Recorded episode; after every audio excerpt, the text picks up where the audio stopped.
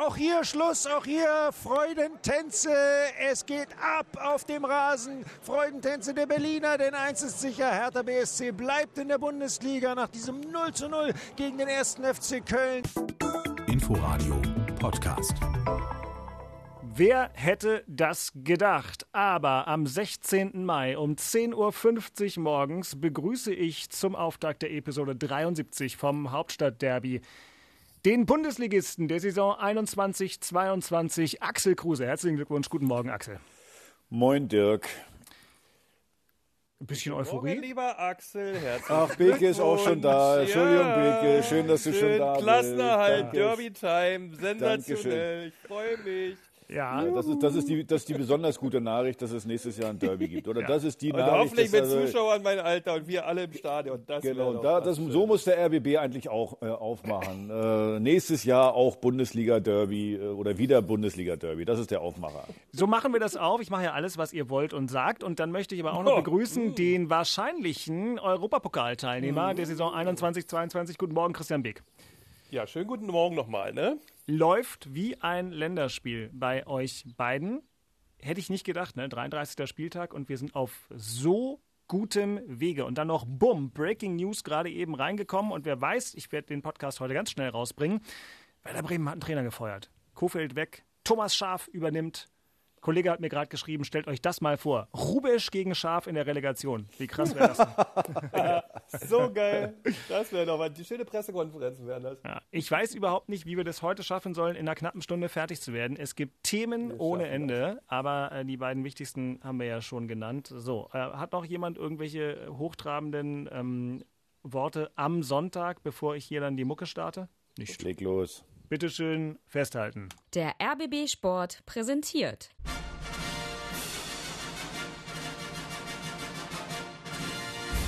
Christian Beek und Axel Kruse in Hauptstadtderby, der Berliner Bundesliga-Podcast. Mit freundlicher Unterstützung von Inforadio vom RBB. Ich fühle mich wie in so einer, weiß ich nicht, einer Casting-Agentur ist vielleicht falsch, als hätten wir gerade als Produktionsfirma eine Vertragsverhandlung geführt und haben jetzt gerade den Stempel bekommen, wir dürfen in die dritte Staffel gehen. Ja? Weil, also ohne Bundesliga-Hauptstadt-Derby wäre es vielleicht auch für diesen Podcast ein bisschen eng geworden. Aber, ähm, also wenn ihr es nochmal machen würdet, ich würde es wahrscheinlich auch nächstes Jahr nochmal machen. Allein schon, weil ich so viel lerne von euch. Alleine schon deswegen, weil hoffen wir mal, dass nächstes Jahr wieder Zuschauer da sind, dann macht das alles noch mehr Spaß. Dann, dann können wir über die Emotionen im Stadion äh, noch reden, wenn die Fans da sind. Wie war die Stimmung im Stadion? Also, also macht dann auch noch mehr Spaß. Was denn, Axel, du klingst wirklich noch so ein bisschen angestrengt. Was denn gestern äh, mehr schön oder mehr anstrengend? Äh, mehr anstrengend. Also man muss ja eins sagen, es sind ja zwei Spiele. Jetzt Gelsenkirchen äh, äh, war ja schon extrem anstrengend. Und jetzt hört Zweimal, zweimal Pfosten in der 90. für den Gegner ist doch herrlich. Ja, jetzt, äh, also die, die, die Leute am, am, am, Radio oder die uns zuhören, die werden jetzt wahrscheinlich sagen, sag mal, Kruse hört sich ja so besoffen an und so versoffen an, aber ich bin, ich habe einfach nur, ich habe gar nichts getrunken. Ich habe gebrüllt wie sonst was und äh, also die beiden Spiele Gelsenkirchen und jetzt gegen Köln haben mich, glaube ich, fünf Jahre meines Lebens gekostet. Also ich werde jetzt nur noch 95, wäre ja 100 geworden, aber Ja. jetzt wäre ich nur noch 95. Ist richtig. Äh, dein, dein Mikro knackt so ein bisschen rum. Ich weiß nicht, ob das schlackert oder ob es einfach jetzt äh, auch die, mal. die Altersschwäche sich aufs Material übertragen hat. Aber ja, genau, danke. Dankeschön. so ist es. Äh, Christian, gestern sieben Spiele auf einmal. Äh, ich habe zwei Fernseher parallel angehabt und die ganze Zeit die Bundesliga-Konferenz im Inforadio gehört. Wie hast du so einen 33. Spieltag medial verkraftet? Wahrscheinlich warst du einfach eine Runde reiten oder so und hast dir nachher mal einen Ticker durchgelesen. Nee, ich war in meiner, also ich war vorher ausgiebig an der frischen Luft hier in Mecklenburg-Vorpommern, als noch die Sonne schien, weil Ja. pünktlich zu 15.30 ja, öffnete der Himmel seine Schleusen und ich konnte dann ganz gemütlich in diesen ein, dreiviertel, zwei Stunden mein Brot backen und mir schön dabei auf meinem iPad mein Union angucken und die restlichen Spiele immer wieder bin ich hin und her geswitcht und habe das verfolgt. So war mein Nachmittag gestern. Ja. Das klingt schön. Aber ich war auch erstmal zum, zum Abregen morgens eine Runde äh, laufen. Äh, Axel, was hast du denn gemacht bis zum Anpfiff in deiner, in deiner Nervosität, in deinem äh, emotionalen Wanken? Na, ich war ja mit im Hotel mhm. und äh, wir haben gedreht. Äh, also ich bin im mit dem Kameramann zusammen da drin gewesen. Also wir haben die Mannschaftssitzung äh, gefilmt, morgens das Frühstück. Spaziergang im Zoo, also das ist ja immer so großartig bei Heimspielen. die Mannschaft ist ja immer im äh, Schweizer Hof, Pullmann Schweizer Hof, da in der Nähe vom Zoo. Und dann war um 10 Uhr Spaziergang, äh, geht die Truppe Nello De Martino, der organisiert das immer. Dann äh, kann man da locker durchgehen, ohne Ticket, ohne alles und ein bisschen. Ja, ist klar, dass waren, ihr natürlich umsonst waren, in den Zoo geht. Ja? Hm, wir waren wirklich, ich hoffe, da kriegt der Zoo mal eine schöne Spende von Hertha. Äh, ja, ich glaube sowieso, äh, Hertha ist äh, Mitsponsor. Ach ja, Zoo, Hertha hat ja auch mit denen den Deal, deswegen gibt es ja auch diesen Eisbär Hertha oder was auch immer. Das genau, ist zwar genau, ein Tierpark, genau. aber es ist ja die gleiche Firma. Hm? Ich glaube, Zecke war sogar auch schon mal Sponsor von den Pinguinen, habe ich das, glaube ich, mal so im Kopf gehabt. Der hatte auch immer so eine, so, ein, so eine Sponsor- Nummer da beim Zoo. Und dann sind wir zu den Affen gegangen und äh, Schön, die Südamerikaner haben den oh. Affen Stöcker zugeschmissen. Das war auch ganz lustig. Also von daher war wirklich ähm, äh, viel zu tun vormittags. Dann die Mannschaftssitzung und man hat dann schon gemerkt, die Anspannung. Man, ich ich habe so das Gefühl gehabt, so bei Paul war diesmal auch eine besondere Anspannung. Also ich kann das nicht genau sagen, aber so von meinem Gefühl her besondere Anspannung, weil jeder wusste, du, wir sollten das hier bei dem Heimspiel jetzt über die Bühne bringen, weil noch eine Woche äh, das Ganze und dann vielleicht in Hoffenheim, dass du da noch einen Punkt machen musst oder vielleicht sogar gewinnen, das glaube ich äh, wäre wär ganz schwer geworden. Also man hat schon gemerkt bei, bei jedem Einzelnen, was hier auf dem Spiel steht.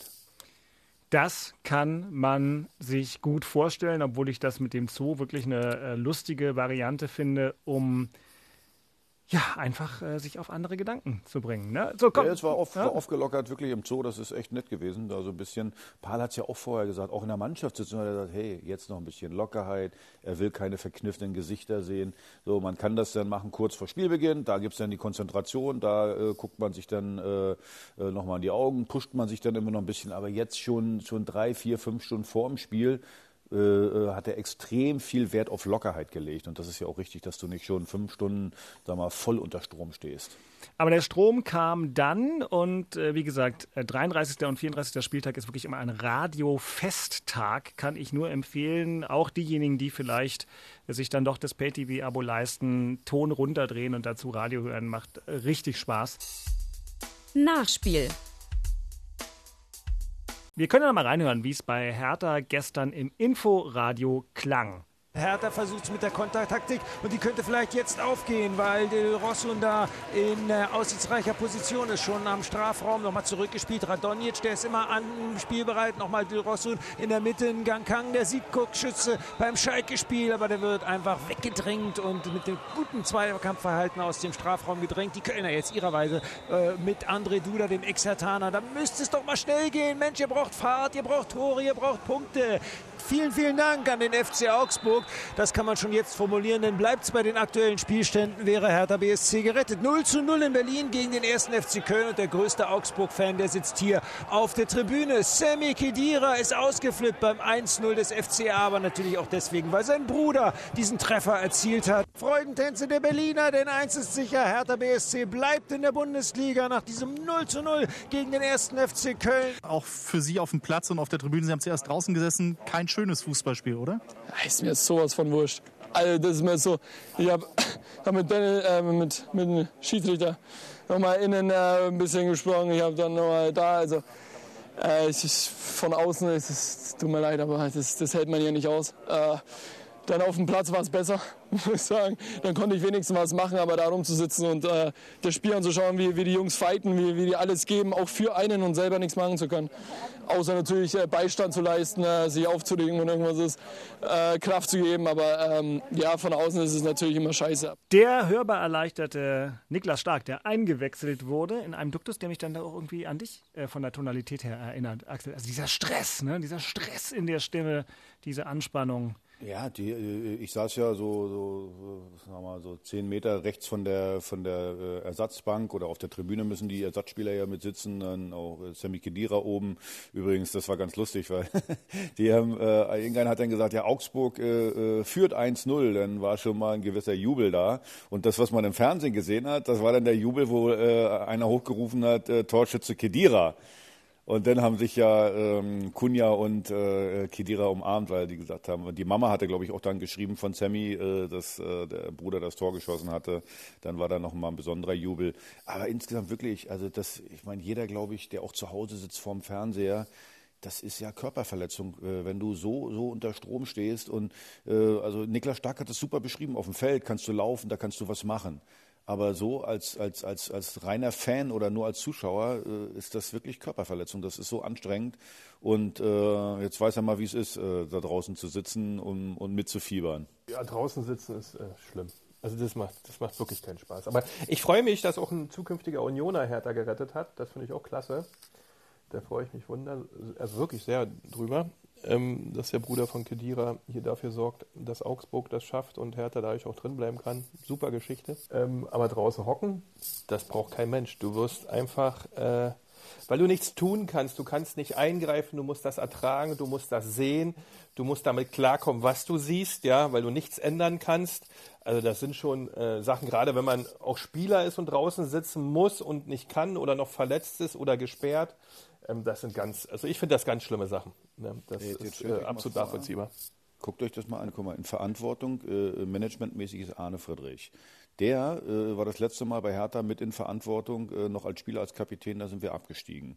Paul äh, ist wirklich eine, eine Vereinsikone. Der, der, der hat ja selber auch gestern nochmal gesagt, naja, er hatte eine ganze Menge zu verlieren, vom Image her und alles sowas und dann, dass er dann mit der Mannschaft absteigt. Deswegen, die, also ich persönlich nehme nehm das schon persönlich, äh, äh, diese ganzen äh, Wochen jetzt. Aber wie müssen denn die beiden unter Druck gestanden haben, unter Strom? Dafür hat man es übrigens ihnen nicht so angemerkt. Also wie gesagt, gestern fand ich Paul, wo ich dachte, hm, da ist schon Druck. Bei Arne hat man gemerkt, der war nach jedem Spiel eigentlich halb tot. Äh, äh, also von daher, wenn du dann auch noch in der Verantwortung stehst, was muss denn das für ein Druck sein? Boah, also da, da willst du nicht tauschen, glaube ich. Paul Dardai gestern Abend ein, ich will sagen, jetzt schon legendärer Auftritt im ZDF Sportstudio, sitzt also im Garten vom Schlosshotel Grunewald, wie wir jetzt wissen, hat eine fette Zigarre in der Hand, die, die tatsächlich Matthäus Kunja mitgebracht hat, ne, Axel? Äh, ich weiß es nicht genau. Also Na, der hat, ihm, der hat ihm ja nach dem Abpfiff hat er ihm so ein Kästchen gegeben und da waren Zigarren drin. Da hast du vielleicht gerade irgendwas in Anführungszeichen gearbeitet. Was soll das? Nee, was, was, soll dieser, diese, diese, da hast, du mit, da, hast du was, da, da hast du was, was and, anderes gedreht.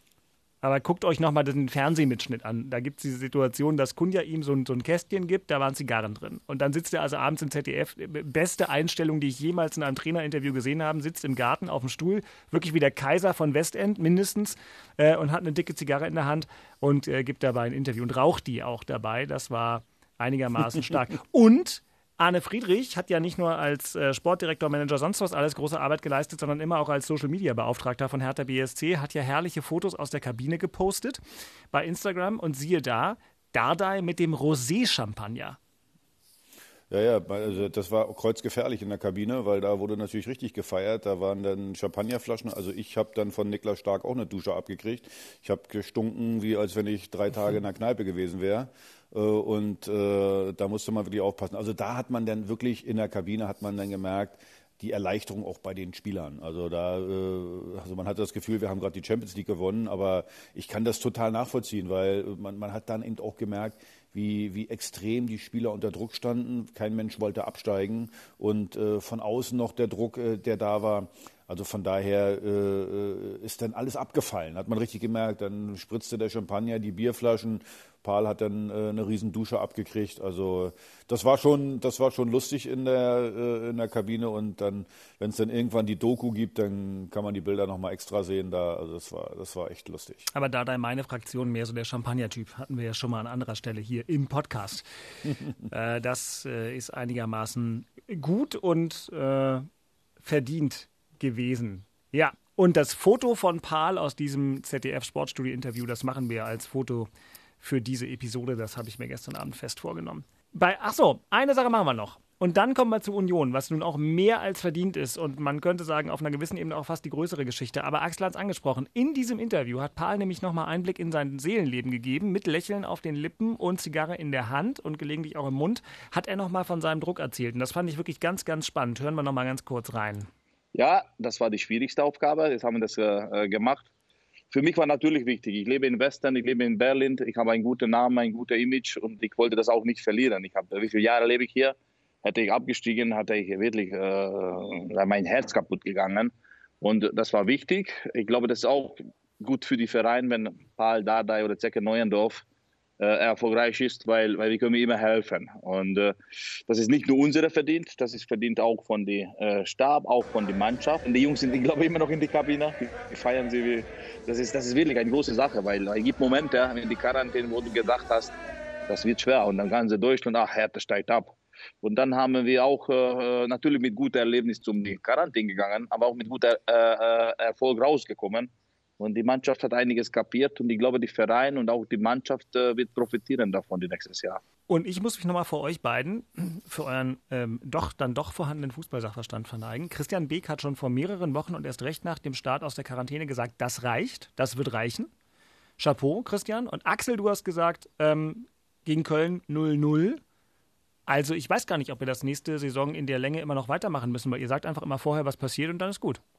Na, du musst ja, guck mal, ich habe ja, ich habe, äh, wenn man, wenn man, wenn man dann im Hotel sitzt, äh, äh so habe ich natürlich auch viel mit Paul gesprochen und man, man, man, unterhält sich über Fußball. So und wenn man, wenn man weiß, wie das Spiel funktioniert, wenn man weiß, bei Hertha war es jetzt so extrem viele Verletzte in der Offensivabteilung. Naja, was, äh, auf was, also kannst, man, man sagt immer, man kann nicht auf 0-0 spielen. Äh, ich sage mal, natürlich kann man auf 0-0 spielen, äh, indem man hinten erstmal ganz, ganz seriös alles macht, kopfballstarke Spieler drin hat, weil nach vorne, wer sollte da die Tore schießen? Also der Nemanja Radonjic, der war, der war kaputt, das hat man richtig gemerkt. Der hätte vielleicht mal ein Tor schießen können. Na dann vielleicht noch Nankamp, der gegen Gelsenkirchen das Siegtor geschossen hat. Aber sonst die komplette Offensivabteilung war weg. Also nichts gegen Lecky, aber Lecky macht immer viel, aber viel Tore schießt er jetzt nicht. Äh, so, wer sollte die Tore schießen? Also war klar, du musst gucken, dass du äh, auf jeden Fall zu Null spielst.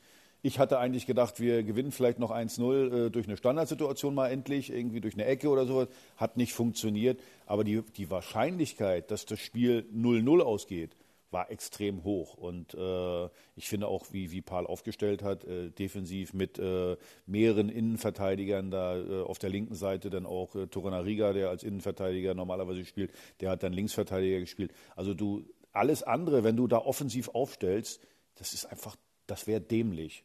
Du, man, wir, man, wusste, man braucht noch einen Punkt, also äh, spielst du auf den Punkt. Es war sehr schlau gemacht, alle fünf Spiele so wie du vorher auch schon berichtet hast, wie man es machen muss. Also da waren wir, glaube ich, in unserer Analyse oder in unserer Vorausschau sehr, sehr nah, äh, wie ein Trainer da denken muss, von Spiel zu Spiel und auch nach Belastung zu Belastung, nach Gegner äh, sich orientieren, welche Spielphilosophie muss ich an den Tag legen. Ja, ein bisschen Glück brauchte man auch wie in Gelsenkirchen, keine Frage.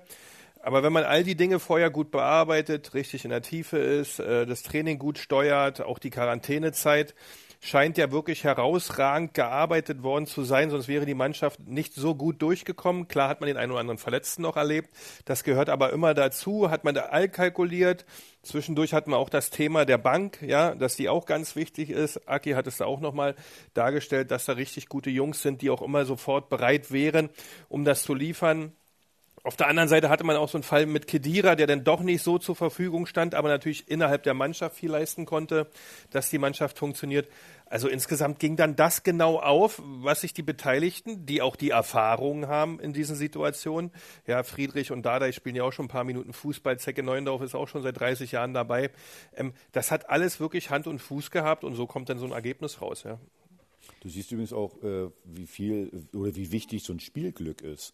Also, ja, wollte ich äh, gerade auch Dirk, sagen. Du, hm? Ja, du hast es gerade gesagt, hm? oder du hast es vorhin ja gesagt, hm? Äh, in Gelsenkirchen. Also ganz ehrlich, in Gelsenkirchen war ich, da, ich, ja. da wäre ich beinahe gestorben. Also das war ja, das war ja Horror. Also es, es, der Sieg war für, für mich total verdient. Du äh, hast in Rückstand gelegen äh, und, und, und drehst dann so ein Spiel, aber dann 93. Minute, zweimal hintereinander an Pfosten. Ich glaube, wenn, wenn der Ball reingeht, dann haben wir ein Riesenproblem. Dir fehlen zwei Punkte. Wahrscheinlich ja. hättest du gegen Köln dann eher gewinnen müssen, dann hätte da ein Punkt nicht gereicht. Hab aber gerade gesagt, äh, die verletzten Misere, die du gerade in der Offensive hast, äh, äh, hätte dich jetzt da nicht oder hatte mich nicht überzeugt, dass wir gegen Köln gewinnen können. Und von daher, ja, da ist eben das Spielglück brutal wichtig, dass da der Ball dann zweimal an Pfosten fliegt. Und äh, ich glaube, der, der Schlüssel war eben dieses Spiel in dieser Woche in Gelsenkirchen. Das war, glaube ich, der Schlüssel. Da hat man auch gemerkt, die Erleichterung der Spieler, dass da ein bisschen, ein bisschen Puffer ist. Vielleicht reichen sogar äh, 34 Punkte, hat man dann gedacht, selbst wenn man vielleicht gegen, gegen Köln verkackt. Und von daher, äh, ja, also dieses Spielglück muss man einfach auch dann äh, äh, mal haben. Hm, und es gehört übrigens mit dazu, dass kurioserweise, also nach der Quarantäne, man darf das ja immer nicht vergessen, Hertha der einzige Bundesligist, der in Quarantäne musste, in dieser ganz, ganz schwierigen und besonderen Situation. Aber als sie aus der Quarantäne rauskamen, die Hertaner, schien es so, als habe der Fußballgott sich auch gedacht, ach, wisst ihr was, ich werde die mal ein kleines bisschen unterstützen, nachdem sie die ganze Saison auch wirklich fast gar kein Spielglück hatten, anders als zwischenzeitlich mal Union. Das 1 zu 1 in Mainz man vergisst das ja bei der Dichte der Spiele auch. Aber die erste Viertelstunde, da hätte ja Mainz drei oder vier Tore schießen können. Da hatten die Lattenschuss. Da war Schwolo dann auch in dem Spiel, der ja ein Garant war für die Serie, die jetzt äh, zustande gekommen ist, auch schon richtig stark. Also da fing es schon mit an. Ähm, Hertha hat im richtigen Moment doch noch irgendwie ein bisschen Hilfe bekommen, wenn sie sich mal nicht selber weiterhelfen konnten. Ja, ja, absolut. Äh, aber wie gesagt, das ist dann auch mal so, dass du dann, ja, du kannst ja nicht nur Pech haben. Wir hatten auch Spiele, wo wir, wo wir wirklich äh, die bessere Mannschaft waren und am Ende nicht gepunktet haben. Also insgesamt, man muss nochmal sagen, diese, nach dieser Quarantänenummer, also das ist wirklich nochmal, es ist herausragend, was die äh, Jungs da geleistet haben. Das, muss man einfach nochmal sagen, weil es ist wirklich schwer, zwei Wochen zu Hause zu sitzen. Du kannst nicht richtig auf dem Platz trainieren. Ich bleibe dabei, die, die riesen Misere äh, kommt eben auch durch diese Quarantäne. Also die, die, ja, äh, ich glaube eben, anders, ja. äh, so ein Fußbruch von, von Piatek, naja, das, das ist auch dann schnell mal ein Ermüdungsbruch, äh, weil wir, wir haben es ja schon gesagt. Hat der auch einen Fußbruch? Ich dachte, weil Fußbruch ist doch Guendouzi. Piontek hat er nicht, hat er nicht Band? Äh, nee, nein. Nee, Piatek, hat, Piatek hat den Knöchel gebrochen. Ach, den Knöchel auch gebrochen. Noch, und, noch, und, ja. und, also und, und Guendouzi hat einen ähm, ja, Mittelfußbruch. Äh, äh, genau, Mittelfußbruch. Äh, der andere hat einen Knöchelbruch. Knöchel, sowas. Also ich glaube eben, das ist, äh, das ist auch dem geschuldet, dass sie eben nicht vernünftig trainieren konnten auf dem Platz. Und äh, da sollte sich dann vielleicht die Liga auch mal Gedanken machen, wenn, man, wenn man die Verletzten dann auch alle sieht äh, äh, was man da mit den Spielern auch antut. Also ich bleibe dabei, das ist nicht gesund, äh, was, was da gemacht wurde. wir haben, wir haben glaube ich, letzte Woche noch mal drüber gesprochen. Es ist ungefähr so, du hast zwei Wochen Urlaub, läufst ein bisschen auf dem Laufband, machst toll Fahrradfahren und dann beginnst, kommst du aus dem Urlaub zurück und sollst dann äh, innerhalb von drei Tagen äh, das Bundesligaspiel machen. Nicht umsonst macht man das erste Freundschaftsspiel vielleicht nach zehn Tagen in der, in der Vorbereitung und dann spielt man auch erstmal gegen irgendwelche Blinden, äh, wo man keine Zweikämpfe machen muss. Also von daher, äh, das nur mal, ich will das Ding keinen Vorwurf machen, will, die Liga hatte natürlich auch Druck, aber äh, wie gesagt, gesund ist das nicht und äh, den Preis zahlen jetzt die Spieler, die, die extrem verletzt sind. Also Gendosi, Piatek, na, die beiden werden wahrscheinlich die nächsten drei, vier Monate nicht spielen. Das ist bitter. Es bleibt aber festzuhalten, was du gesagt hast. Hertha nach der Quarantäne herausragend. Und jetzt Überleitung des Tages. Der erste FC Union es tut mir richtig ein bisschen leid, ne? Durch dieses verdammte Drama bei Hertha, die ganze Saison. Es ist eine Marginalisierung der herausragenden Leistung des ersten FC Union, die einem wirklich das neutrale Herz bluten lassen könnte. Aber ich sag's nochmal, der erste FC Union, die ganze verdammte Saison herausragend, spektakulär und sensationell. Und gestern in Leverkusen war das auch wieder mehr als ordentlich. Wir hören uns nochmal das Ganze kurz an. Im Inforadio klang das so. Es ist überraschend einseitig, obwohl Leverkusen mit 1-0 führt, ist Union Berlin die klar bessere Mannschaft, hat die bessere Körpersprache Ansprache, gewinnt mehr Zweikämpfe. Aber der eine Treffer fiel eben aus ihrer Sicht auf der falschen Seite. Wirtz mit einem Abstaubertor nach 27 Minuten. 1 zu 1 also der neue Spielstand. Palo, der ja noch auf dem Lohnzettel von Bayer Leverkusen steht, nach einer Freistoßflanke. Zunächst per Kopf zur Stelle und die wehrt dann Radetzky nach vorne ab. Palo war einfach durchgelaufen und macht den Ausgleich, den hochverdienten Ausgleich. Dieses Spiel endet 1 zu 1 und hat doch zwei Gewinner.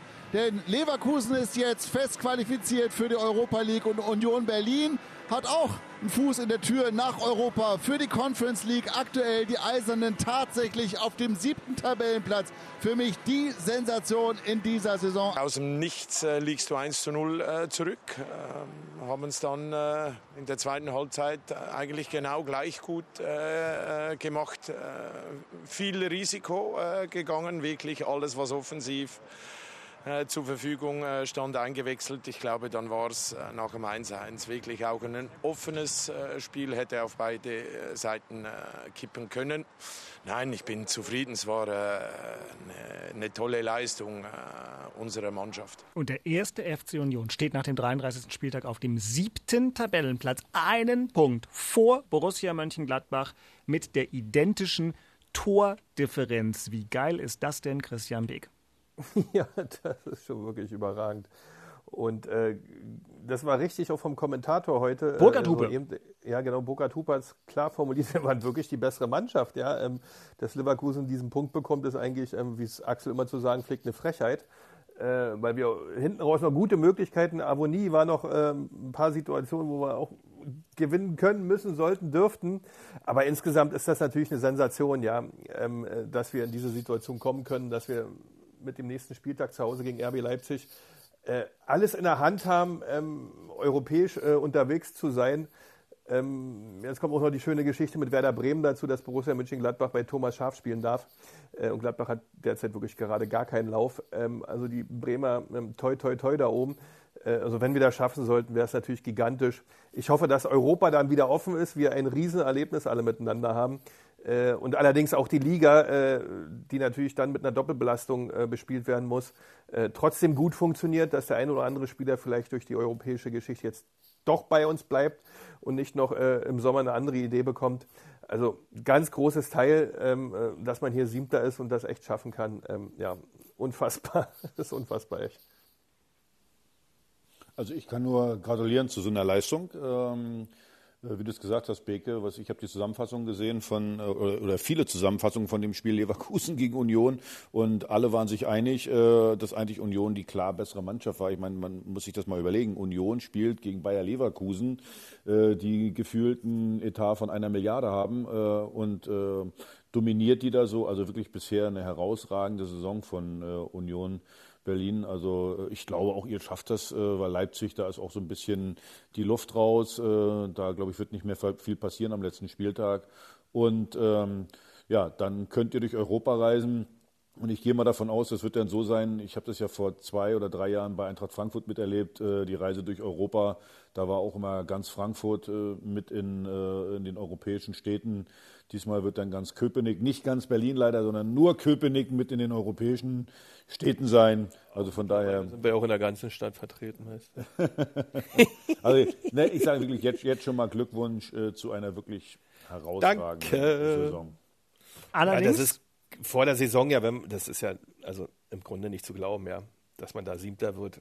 Das ist, ähm, wenn du mal überlegst, ähm, wer da hinter dir ist, ja. Also das ist so, also Hoffenheim, ja, die ja nun wirklich auch ähm, selbst Hertha, ja, mit den Möglichkeiten, die da drin stecken, oder Werder Bremen über Gelsenkirchen brauchen wir mal gar nicht. sagen, Schalke. Also da, oder Köln hat auch gute Möglichkeiten, in, gut zu performen. Ja, Gladbach, Achter, äh, da haut ja auch irgendwo was nicht hin. Ja, also das ist schon ähm, äh, wirklich toll, ja. Und dann auch nur 42 Gegentore bekommen, äh, auch wirklich von der ganzen Stabilität, was ja die Zahlen denn sagen. Äh, äh, wenn man da noch ein paar Tore mehr hätte schießen können. Ja, 48 ist natürlich gut. Äh, äh, da wäre sogar ein bisschen mehr noch drin gewesen, äh, aber das nur, nur am Rande. Aber das ist schon insgesamt eine, eine tolle Sache. Wirklich eine großartige Sache. Acht Spiele nur verloren. Top-Geschichte. Conference League, nur damit ihr es wisst, ihr hübschen Europafahrer, ne? Play ja. Playoffs. Also es gibt, es gibt der, der Modus ist, der ist doch das Modus, jetzt egal. Naja, man ist erst so richtig dabei, wenn man die Playoff-Runde übersteht. Also auch für eine Mannschaft aus der Bundesliga muss man am Ende durch die Playoffs. Es äh, gibt Mannschaften, die müssen durch drei Qualifikationsrunden. Union würde in den Playoffs einsteigen und dann hoffentlich in die Gruppenphase kommen. Insgesamt. Also, also, also ja. mal eine kurze Frage ja. nochmal. Also das ist nicht, äh, also nicht durch die Playoffs kommt man in die Euroleague. Das ist ein Nein. eigener Wettbewerb. Es ist ein eigener Wettbewerb, an dem, Achtung, mitschreiben, 138 Mannschaften an der Qualifikation teilnehmen werden und manche müssen durch drei Quali-Runden und in die Playoffs. Bei Union ist es so, oder beim Bundesliga 7 in dem Fall, dieser muss eben in den Playoffs, da nehmen dann, wenn ich es richtig sehe, äh, 44 Mannschaften teil, wobei davon kommen dann 32 in, in die Gruppenphase. steht hier sind es 32 genau, Mannschaften, Gruppenphase 32. Ja, da sind dann ja. möglicherweise Ah ja, pass auf. Ähm, das ist gar nicht so leicht. Aha, das, also 34 Mannschaften, zu denen gehört dann auch Union. Ermitteln 17 Teilnehmer über Playoffs. Und aus diesen 34 haben sich vorher schon also Dutzende rausgesiebt, aber Union wäre mit dabei. Es gibt also 17 Sieger, die über diesen Playoff-Weg reinkommen. Ähm, und dann gibt es andere, die noch äh, bei der Champions und Europa League irgendwie abgefallen sind. Es ist einigermaßen kompliziert. Genau, die Champions ja. League, wer in der Qualifikationsrunde der Champions League rausfliegt, mhm. landet dagegen direkt in der Vorrunde zur Europe Conference League. Genau. Insgesamt 141 Mannschaften spielen um die 32 Startplätze in der Gruppenphase. Bei mir waren es eben noch 138, aber das ist auch egal. Ähm, also jedenfalls verdammt viele, Dr. aber Google Union auch so. Also Union müsste durch eine äh, Playoff-Runde durch. Und Axel, du hast neulich gefragt, was man da eigentlich verdient. Mhm. Lustige Antwort. Man weiß es noch nicht genau. Wegen der Corona-Krise sind die Gelder noch nicht final für diese neue Liga zugeteilt. Das zumindest ist das, was ich damals direkt nach der Folge recherchiert habe. Wenn es sich jetzt verändert hat, und ihr wisst das, liebe Hörer, dann äh, schreibt uns eine Mail an hauptstadtderby.rmb-online.de. Wir sind dann natürlich hinterher, hatten aber jetzt auch noch ein, zwei andere Themen äh, ja, vielleicht, Vielleicht, vielleicht gibt es ja da eine Teilnahmegebühr, dass man da was bezahlen muss, wenn man da mitspielen will. Also Beke würde eine Sammlung auflegen, ja, denke ja, ich. Ja, genau, genau, sehr gut. Ja, ja das ist aber auf jeden Fall. Auf jeden Fall. Ja, ich, das ist ja, puh, also das, äh, der Qualifikationsweg ist spannend, ja, der ist hier ein bisschen aufgezeigt bei Wikipedia. Nee, jetzt nicht, da müssen wir eine Extrasendung machen. Hm, genau. Ich äh, habe morgen einen neuen studentischen Mitarbeiter in der Redaktion. Ja, ich könnte dem sagen, der soll da mal zu meinem Pro-Seminarpapier verfassen. Ähm, ja, das ist für einen Student top, sowas, genau. Ne? Ist, doch, ist doch wunderbar. Das Thema in Charlottenburg. Also das große Thema ist natürlich der Klassenhalt. Juhu, juhu, bravo, bravo. Glückwunsch, Glückwunsch von allen Seiten, sogar aus Köpenick. Das andere Thema könnte natürlich sein, jetzt, wo alles klar ist, ähm, was macht Freddy? Ja, erstmal musst du ja mal die, die Saison komplett analysieren. Also eins ist ja klar, wir freuen uns jetzt alle, dass wir dem Abstieg entrunden sind, äh, aber ähm, Jetzt muss man natürlich gucken, warum ist es denn überhaupt erstmal so weit gekommen, dass wir äh, äh bis zum vorletzten Spieltag äh, gegen den oder für den Klassenerhalt äh, gespielt haben. Da, das ist, glaube ich, erstmal Punkt eins. Da muss äh, äh Freddy festlegen, wer äh, ist Trainer, bleibt Paul Trainer oder hat er äh, zaubert der irgendeinen neuen aus dem Hut? Das ist dann die Frage. Und dann musst du natürlich gucken, ähm, ja, die Mannschaft, wen verkaufst du, wen holst du neu dazu? Wer hat sich bewährt, wer hat sich nicht bewährt? Und Paul hat das immer so schön gesagt. Normalerweise stellt man eine Mannschaft zusammen, wo 70 Prozent Mentalität ist und 30 Prozent so, so, so, so, Künstler, so Freigeister. Er hat gesagt, bei uns ist andersrum. Da sind äh, 70 Prozent Freigeister und 30 Prozent Mentalität. Wie baust du das dann um? Also äh, nochmal, wen verkaufst du? Äh, was, was möchtest du dazu holen? Also ich glaube, diesen Sommer gibt es eine ganze Menge Arbeit. Man muss natürlich auch einsehen, der Transfermarkt ist total zusammengebrochen. Äh, kannst du überhaupt teure Spieler verkaufen, dass du Geld einnehmen kannst? Äh, ich sage jetzt mal einen Piatek, der ist verletzt, drei, vier Monate, den wirst du jetzt nicht mehr verkaufen können. Äh, so, also das, das sind so, so, so, so Themen, die jetzt äh, ja, da bearbeitet werden müssen. Also das wird wirklich ein ganz, ganz äh, intensiver und äh, langer Sommer. Und weil eins ist mal klar, so eine, so eine Saison überstehst du als Verein nicht nochmal. So, und deswegen ist auch klar, nächstes Jahr, jetzt, wenn, jetzt greifen wir Europa an, Blödsinn. Du musst jetzt erstmal aufbauen, äh, wenn du nächstes Jahr in, in, in sicheren Fahrwassern bist, äh, dann, dann hast du eine gute Übergangssaison und dann vielleicht noch ein Jahr später, dass du dann vielleicht mal Europa angreifen äh, kannst. Also jetzt erstmal Ball flach halten, wie gesagt, viel arbeiten, eine, eine Mannschaft auf den Platz stellen, die die Mentalität hat, die, äh, ja, die, die nicht mehr in so eine Situation kommt. Und äh, das wird schwer genug. Also das ist, glaube ich, äh, das sind, glaube ich, die Aufgaben für die nächsten Wochen und Monate. Christian, du warst ja äh, Manager eines Profifußballvereins, nämlich des ersten FC Union. Hat sich Freddy Bobic gestern um 17.30 Uhr überlegt, ob er am Trainer Paul Dardai festhält? Ähm, die Frage ist, äh, ich glaube, nee, so, so, so, klein ist die Frage nicht. Ähm, ähm, die Frage, die Freddy zu beantworten hatte von Anfang ist meiner Sicht, was kann aus Hertha äh, visionell auch entstehen? Wo geht der Weg hin? Was soll es werden? Soll es die Champions League werden? Ich gehe davon aus, äh, weil so stellt man sich gerade auf. Ähm, wenn man das als erstes getan hat, dann sagt man alles klar, okay, äh, mach eine Ist-Situation, eine große, äh, äh, groß reine machen würde ich es jetzt gar nicht nennen, ist falsch, sondern in welchem Zustand befinden sich alle Abteilungen, die ich habe, um Champions League zu erreichen. Und irgendwann lande ich dann da natürlich auch äh, äh, bei der Mannschaft, nicht irgendwann, sondern relativ schnell, hat dann diese Mannschaft mit dem Gebilde dahinter, die Strukturen dahinter, die Möglichkeit, irgendwann mal Champions League zu packen. Ja, und dann bin ich auch beim Trainer.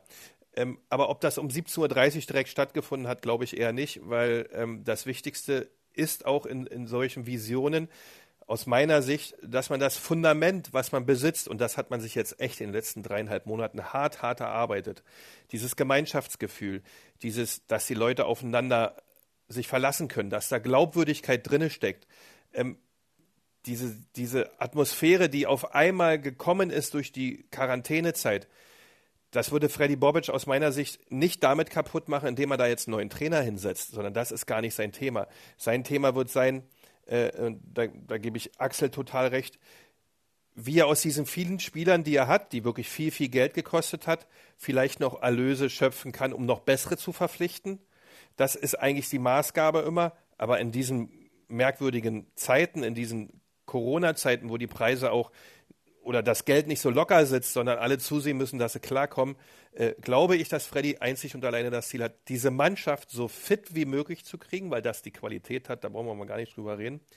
Äh, und fit heißt, dass man die gemeinschaftlich vom Kopf her erstmal hinkriegt, dass die füreinander wieder einstehen, so wie sie es jetzt gezeigt haben, äh, und darauf sich das Spielerische aufbaut, die taktische Situation aufbaut. Und dann kommt irgendwann mal der Moment, wie muss man denn Fußball spielen, um oben dabei anzugreifen, um oben dabei zu sein, um Champions League, Europa League zu erreichen, dauerhaft und nachhaltig. Das kommt dann.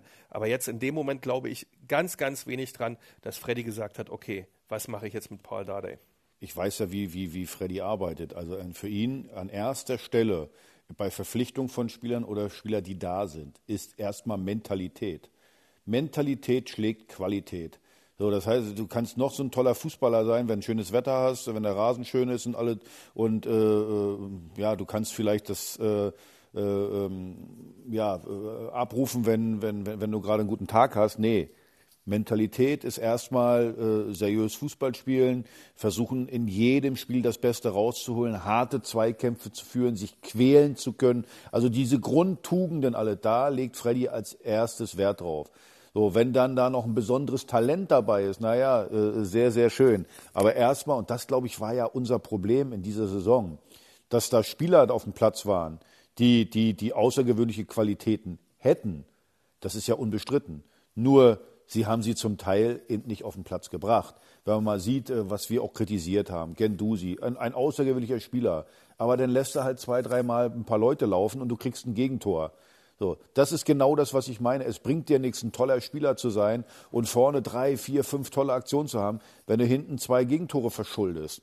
Also das heißt erstmal Mentalität äh, auf dem Platz, keinen Fehler machen zu wollen, sich zu quälen und dann äh, äh, ergibt sich der Rest, also das, das Fußballerische. So, und da, da wird Freddy äh, Wert drauf legen. Und äh, ob er das dann am Ende mit Paul macht oder, oder er hat einen neuen im Auge. Also ich kann mir gut vorstellen, dass äh, Freddy das beobachtet hat, auch äh, was da jetzt gelaufen ist, was sich da auch entwickelt hat. Paul hat es vorhin gesagt, ähm, wir haben, glaube ich, jetzt neunmal hintereinander nicht verloren. Ist ja auch eine gute Serie. Daran sieht man auch, wie wichtig die, diese einzelnen Punkte alle waren, äh, äh, da und alles. Und äh, das macht ja auch was mit einer Mannschaft. Wenn du aus einer Saison rausgehst und weißt, äh, also zumindest von den letzten zehn Spielen, mal gucken, was in Hoffenheim jetzt passiert, hast du äh, neun nicht verloren. So gehst du ein bisschen anders in die Saison, als wenn du äh, die letzten fünf Spiele verloren hättest. Also von daher, ähm, ja, da baut, da, da, da hat sich was aufgebaut. Aber das ändert trotzdem nichts daran, dass da äh, der ein oder andere Spieler ausgewechselt werden muss, um äh, damit du nicht nochmal in so eine Situation kommst. Aber Und, ja. Wenn ich mir das anhöre, was ihr jetzt gerade wieder so fachkundig von euch gebt, dann muss ich doch sagen, äh, ich verarbeite Anforderungen, Ist-Zustand und ähm, Perspektive. Und es klingt für mich alles danach, als wäre Hertha BSC in euren ähm, Annahmen und in euren Einschätzungen ziemlich gut beraten, in die nächste Saison, die, wie Axel es gesagt hat, eigentlich eine Saison der Stabilisierung sein soll. Auf dem Weg dann, im Sinne von dem, was Christian gesagt hat, möglicherweise in eine äh, ruhmreichere Zukunft. an dem Trainer Paul Dardai festzuhalten, weil er es einfach jetzt sehr, sehr gut gemacht hat. Und Axel, jetzt absolut. Frage von mir. Und Ja, ganz absolut. kurz, ganz, ganz Mhm, kurz. mhm. Und vor allen Dingen, er, er hat äh, die Spieler kennengelernt. Er hat gesehen, wie ticken die, äh, beziehungsweise äh, ja, was, was haben die für Schwächen? Wer hat Mentalität, wer hat keine? Auf wen konnte man sich in so einer Situation verlassen? Auf wen eher weniger? Also äh, äh, diese, die, diesen Erfahrungsschatz aus den letzten paar Monaten, der ist natürlich brutal wichtig, äh, äh, auch für die, für die neue Saison, weil ein neuer Trainer müsste äh, äh, erstmal die Patienten, die wir haben, durchschauen. Und so leicht, und, an. ja, so leicht äh, so. durchschaust du einige Patienten nicht. Nee. Gut, dann äh, sind wir mal gespannt. Wann hat Freddy ersten Arbeitstag? 1.6.? 1. Juni, ja. Wann gibt's die Burger? Nur damit ich das mit meiner Terminplanung irgendwie. Ja. Du kümmerst dich drum, ne? Das ist naja, dein To-Do. Also, äh, wollte ich gerade sagen, da kümmere ich mich drum, aber ganz ehrlich, wenn ich so nach draußen gucke, äh, dann äh, sollten wir irgendwie eine Eisbar aufbauen oder irgendwie sowas. Dann können wir keine Burger machen. Es ist viel zu kalt draußen im Moment. Ich habe am Hier- hier zweiten Weihnachtsfeiertag in diesem Corona-Jahr Burger draußen gegessen. Ja, es, ja, weil ich gerne ähm, ein bisschen, was, wen wollten wir denn treffen in dem Fall? Ähm, quasi meine Schwägerin, was für ein komisches Wort, finde ich, aber so war's. Ähm, und ihren Freund und das ging dann draußen auf Abstand äh, und dann haben wir echt bei, was weiß ich, drei Grad gegrillt. War immer gut. Ja, du kannst dir halt warme Kleidung leisten, ne? das können wir nicht. Ne? Also wir frieren Ja, ich muss aber auch, weil ich so dünn bin, muss ich so viel tragen, weißt du? Das wirst du diesen Sommer kennenlernen, wie das ist. Christian hatte noch irgendwas über den Wetterbericht gerade aktuell einzupflegen? Ja, jetzt gerade, ähm, ja, die, der Himmel öffnete wieder alles oben. Es Hm. war, aber Gott sei Dank, hier hat es ja jahrelang nicht geregnet, aber das war eben, äh, hä? Und das Mitte Mai, schon erstaunlich, was es alles noch gibt. Schon erstaunlich, was es alles noch gibt, war auch ein kleines bisschen Ja. unser Gefühl ganz kurz vor der Aufnahme des Podcasts. Podcasts, mein Gott, man sollte meinen, dass ich das Wort nach 73 folgen kann. Ähm, in der vergangenen Woche, als wir nämlich auf einmal in diese Rubrik reinschlitterten. Das Thema in Köpenick. Und wir wollen es jetzt ähm, versuchen, kurz abzuhandeln, wobei das gar nicht geht, aber trotzdem. Also, ich bin mir sicher, liebe Hörerinnen, liebe Hörer, ihr habt inzwischen alle ähm, zugehört, gelesen, vielleicht die Berichte von meinen RBB-Kollegen und Kolleginnen äh, im Fernsehen und im Radio gehört zu der Geschichte Nachwuchsleistungszentrum Union. Eine Ausländerquote, eine äh, Aussortierung von Spielern mit Migrationshintergrund und anderes äh, werden dort äh, vor allem dem Leiter des Nachwuchsleistungszentrums, André Hofschneider, vorgeworfen. Der hat sich Christian gestern zum ersten Mal selber geäußert in der Berliner Zeitung und hat dann gesagt, bis ich den Vorwurf gesehen habe, habe ich mich mit diesen Zahlen ehrlich gesagt nie beschäftigt. Ich will gewinnen. Die Trainer im Nachwuchsleistungszentrum wollen gewinnen. Wir wollen die besten Spieler auf den Platz bringen. Völlig egal, welche Religion, Herkunft, Haut oder Haarfarbe sie haben und auch, dass im täglichen Miteinander Fehler passieren würden, aber niemals mutwillig oder mit Vorsatz. Soweit die Zitate aus der Berliner Zeitung. Die Gesamtgemengelage scheint mir persönlich immer noch so ein bisschen ungeklärt. Union sagt das eine, die Kollegen, die das recherchiert haben, sagen das andere. Was sagst du? Oh, das ist ein. Ja. Das ganze Ding ist, ein, also salopp mal formuliert, ein heißes Eisen. Ähm, wirklich sehr heißes Eisen. Um das richtig aufzubröseln, müsste man sich erstmal hinsetzen, was die Themen Diskriminierung und Rassismus in der heutigen Zeit und bewusst in den heutigen Tagen, in denen wir leben, wirklich auch beinhalten. Weil ähm, wenn man das recherchiert und ich habe auch ein paar Foren gelesen, ähm, auch ein paar Berichte gelesen, es ist, glaube ich, noch nicht jedem klar, was Rassismus eigentlich ist.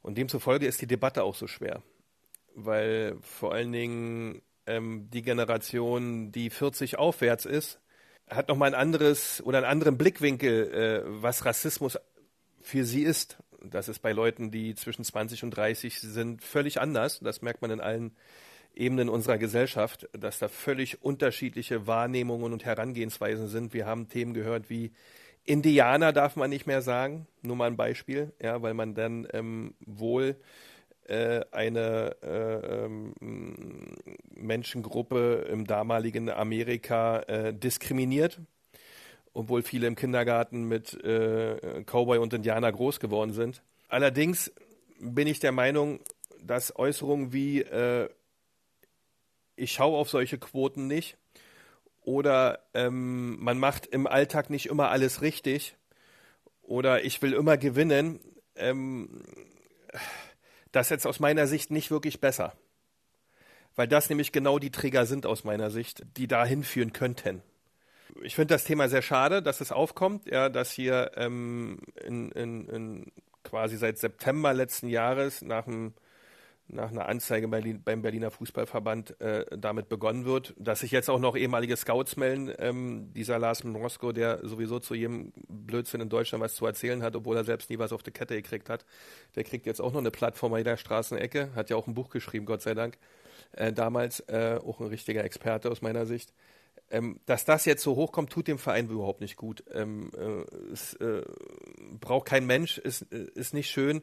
Und ich würde mir wünschen, dass da eine andere, klare, transparente Darstellung der Dinge irgendwie kommen würde, könnte, wie das aussehen soll, weil das Thema so schwerwiegend grundsätzlich ist oder so brisant grundsätzlich ist in unserer Gesellschaft, weiß ich auch nicht. Ähm, aber es ist, äh, wie du sicherlich jetzt selbst merkt oder ihr merkt, ähm, auch für jeden Einzelnen von uns, auch für mich jetzt, überhaupt nicht einfach, ähm, das richtig darzustellen, das richtig zu werten, weil, wie gesagt, der Ausgangspunkt fehlt. Ja, ich weiß nicht, was die Leute darunter überhaupt verstehen über, unter Diskriminierung und Rassismus. Da gibt es wirklich unterschiedliche Schwellen. Und daher ähm, will ich auch gar nicht so lange an dem Thema rumdoktoren oder das bewerten oder analysieren, weil es halt so schwer ist.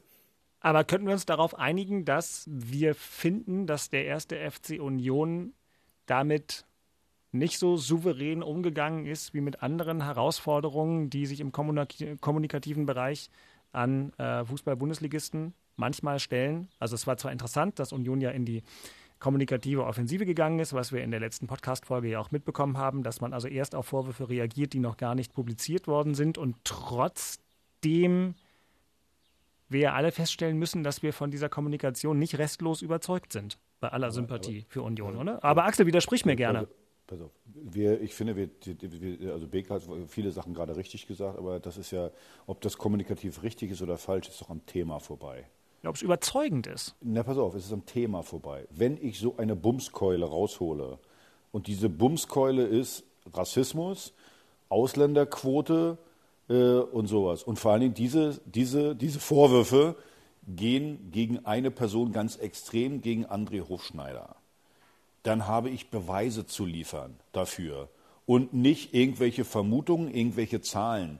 Äh, äh wo ich dann sage, ja, es sind irgendwie 19 Leute sind jetzt nicht mehr da. Es ist, liegt schon mal in der Natur der Sache, wenn ich äh, äh Leute aussortieren muss, weil ich äh, äh, nur noch zwei Mannschaften habe, die A und B-Jugend, dann liegt das in der Natur der Sache, dass ich vielleicht Leute aussortieren muss. Und Fußball, das liebe ich ja am Fußball, ist eine Leistungsgesellschaft. Und Leistung, wenn einer die Leistung nicht mehr bringt, ist er raus. Mir muss doch mal einer erklären, wir reden hier über 17-, 18-jährige Jungs. Warum soll André Hofschneider Leute aussortieren, bloß weil sie schwarzhaarig sind oder weil sie irgendwie türkisch-arabischer Herkunft sind, wenn die tolle Fußballer sind, weil das ja vereinschädigend, damit, damit, damit äh, vernichte ich ja Kapital. So, also das ist, ist für mich schon mal Blödsinn. Und das Zweite ist nochmal, wenn ich so eine Vorwürfe mache, kann ja trotzdem sein, vielleicht ist der ja nicht ganz dicht, der Hofschneider, kann ja sein. Dann muss ich aber Beweise liefern. Und das, was da bisher geliefert hat, ist gar nichts. Das ist Rufschädigung vom Allerfeinsten und das regt mich einfach auf. Das, man, man kann, jetzt stellt euch doch mal vor, äh, äh ja, Dirk, du, bei dir beim, beim RBB, mit mhm. einmal wirst du, wirst du da konfrontiert, dass du da eine Ausländerquote hast. Weil du sagst, naja, türkisch-arabische Herkunft will ich nicht mehr. Oder du hast andersrum, du willst keine Deutschen mehr, du hast nur noch Türken und Araber, äh, wie auch immer. Und da ist kein Beweis, dann stehst du da, dann bist du beschmutzt und alles, ohne dass einer irgendeinen schlagenden Beweis anführt. Also nochmal, ich bin hier nicht der Anwalt von, von André Hochschneider, aber bisher ist das alles sehr, sehr dünne, was da, was, was, was da geliefert wurde. Und das regt mich in erster Linie auf. Dass Union das vielleicht hätte anders kommunizieren können. Pff, ja, wahrscheinlich. Aber der, der Hauptpunkt ist der, Stimmen die Vorwürfe und wie, wie lassen sie sich belegen? Und übrigens, dass Eltern, das hat gar nichts mit türkisch, äh, äh, arabischer Herkunft, äh, Eltern, das ist bei deutschen Eltern genau das Gleiche, die haben sowieso immer eine, eine ganz andere Wahrnehmung zu ihren äh, äh, Kindern, was, was, was Leistung betrifft. Das, das, das kenne ich auch vom, vom, vom, vom Hertha-Internat, das kenne ich allgemein äh, ähm, aus dem Internat, äh, wo, wo äh, Eltern natürlich ihre Kinder immer als die neuen Ronaldos und, äh, und Messi sehen, das ist ja auch ganz klar.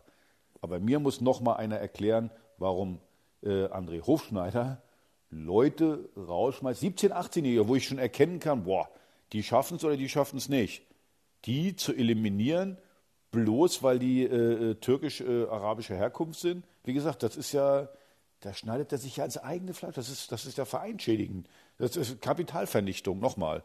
So, und deswegen äh, halte ich es für, für Blödsinn, außer mir liefert jetzt wirklich mal einer einen, einen Beweis dafür. Was wäre denn eigentlich ein Beweis?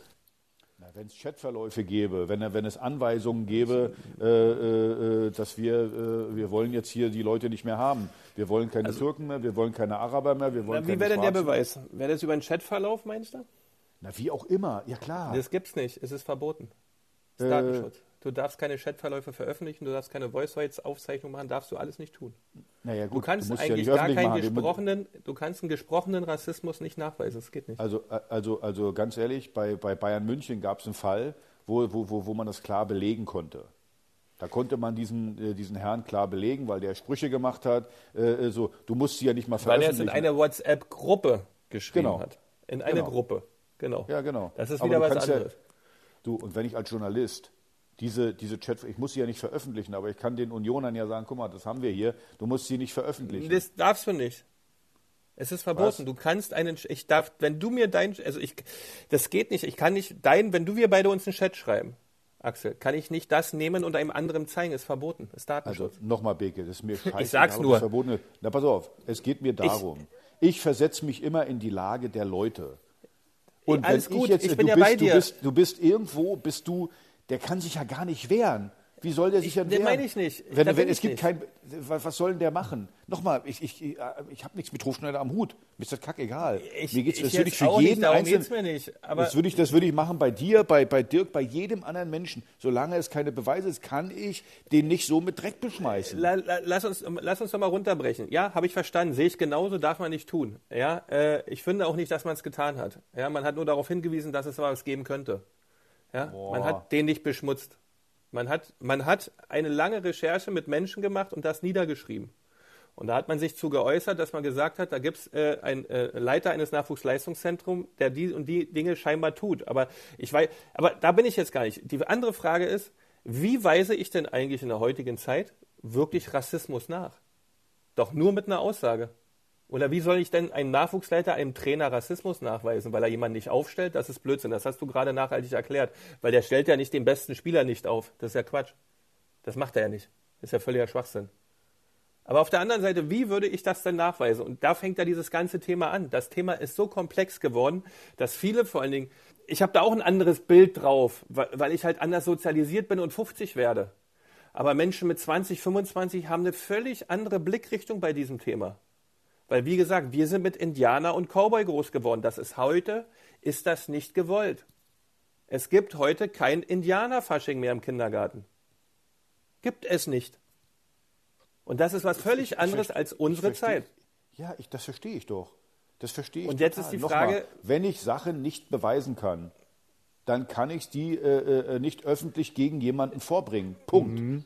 Das, das, ist für mich. Ja, Ich, ist, also ich glaube, die, die das geschrieben haben, wenn es die Märkische Allgemeine schreibt, und äh, ich glaube, die Leute, die es geschrieben haben, die saugen sich sowas gerade in der heutigen Zeit mit den rechtlichen Konsequenzen nicht nur aus den Fingern. Das macht doch auch keinen Sinn. Die machen auf einmal eine Geschichte. Aus welchem Grund denn? Weil sie Lust haben, eine Geschichte zu schreiben? Das glaube ich interessiert nicht. mich nicht. Das ist also Dirk, du bist Kann der ich mir Journalist nicht vorstellen. Ja. Dirk, du bist der Journalist hier. Ja.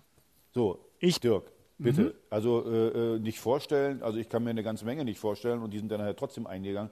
Also ich, ich hätte gerne deine Meinung dazu, zu dem, äh, äh, zu dem Thema, gerade mit der Veröffentlichung, dass da keine Beweise sind.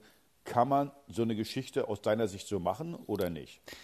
Also ich würde mir wünschen, dass es ein oder zwei Betroffene gibt, die aus dem Schatten der Anonymität herauskommen, äh, weil es das leichter macht. Es ist allerdings ein Bereich in ganz vielen äh, Momenten der Gesellschaft, das habe ich dir ja in der Kommunikation unter uns auch schon mal gesagt, wo zum Teil aus völlig nachvollziehbaren Gründen Anonymität gewahrt bleiben soll. Ich habe das Beispiel, wir haben in im Zuge der MeToo-Diskussion hat auch mein Arbeitgeber, der Rundfunk Berlin-Brandenburg zum Beispiel, finde ich völlig zu Recht, ein anonymes Postfach eingerichtet.